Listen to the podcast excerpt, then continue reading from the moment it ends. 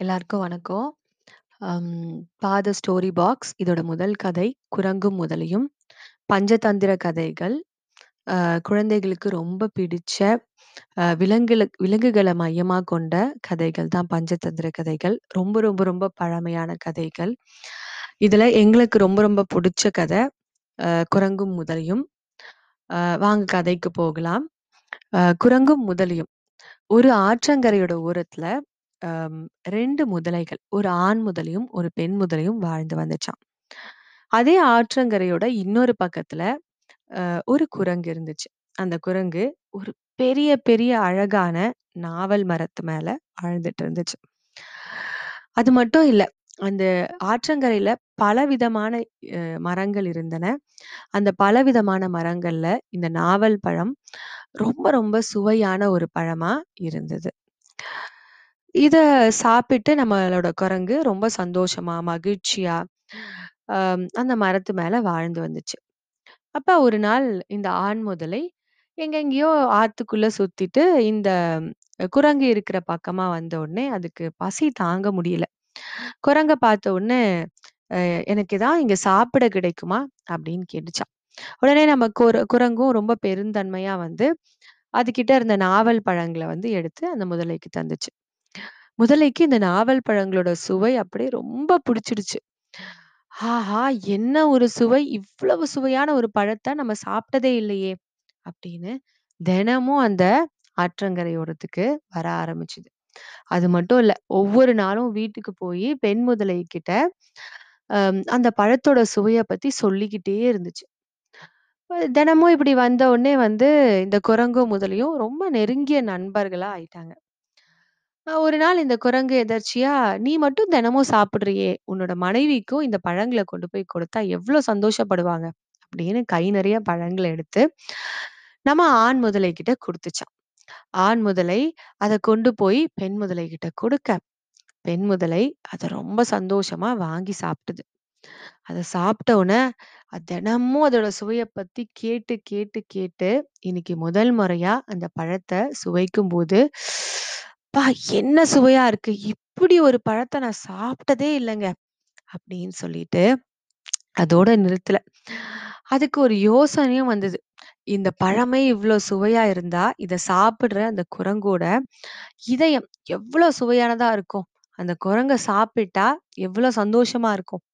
அப்படின்னு நினைச்சது பேராசை பிடிச்ச நம்ம பெண் முதலை அந்த பழங்களை விரும்பி, விரும்பி சாப்பிட்டுட்டு கடைசியா ஆண் முதலை கிட்ட, "நீ போய் அந்த குரங்க கூட்டிட்டு வா.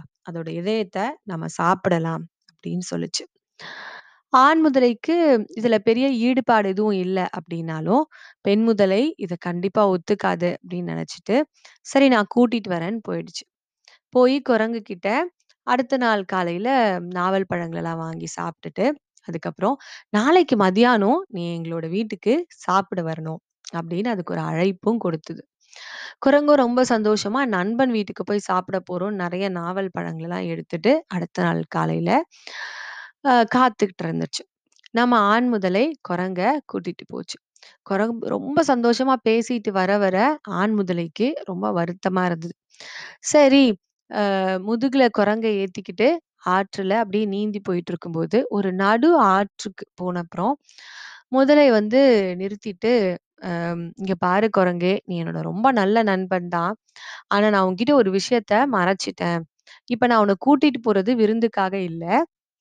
என் மனைவி வந்து உன்னோட இதயத்த சாப்பிடணும்னு ஆசைப்பட்டா. அதனால தான்." அப்படின்னு சொல்லுச்சு. இத கேட்ட குரங்குக்கு ஒரே அதிர்ச்சி. ஆனா எப்படியாச்சும் இப்ப இந்த முதலை கிட்ட இருந்து தப்பிச்சுக்கணுமே அப்படின்னு யோசிச்சுட்டே இருந்தது. திடீர்னு அதுக்கு ஒரு ரொம்ப நல்ல யோசனை வந்தது.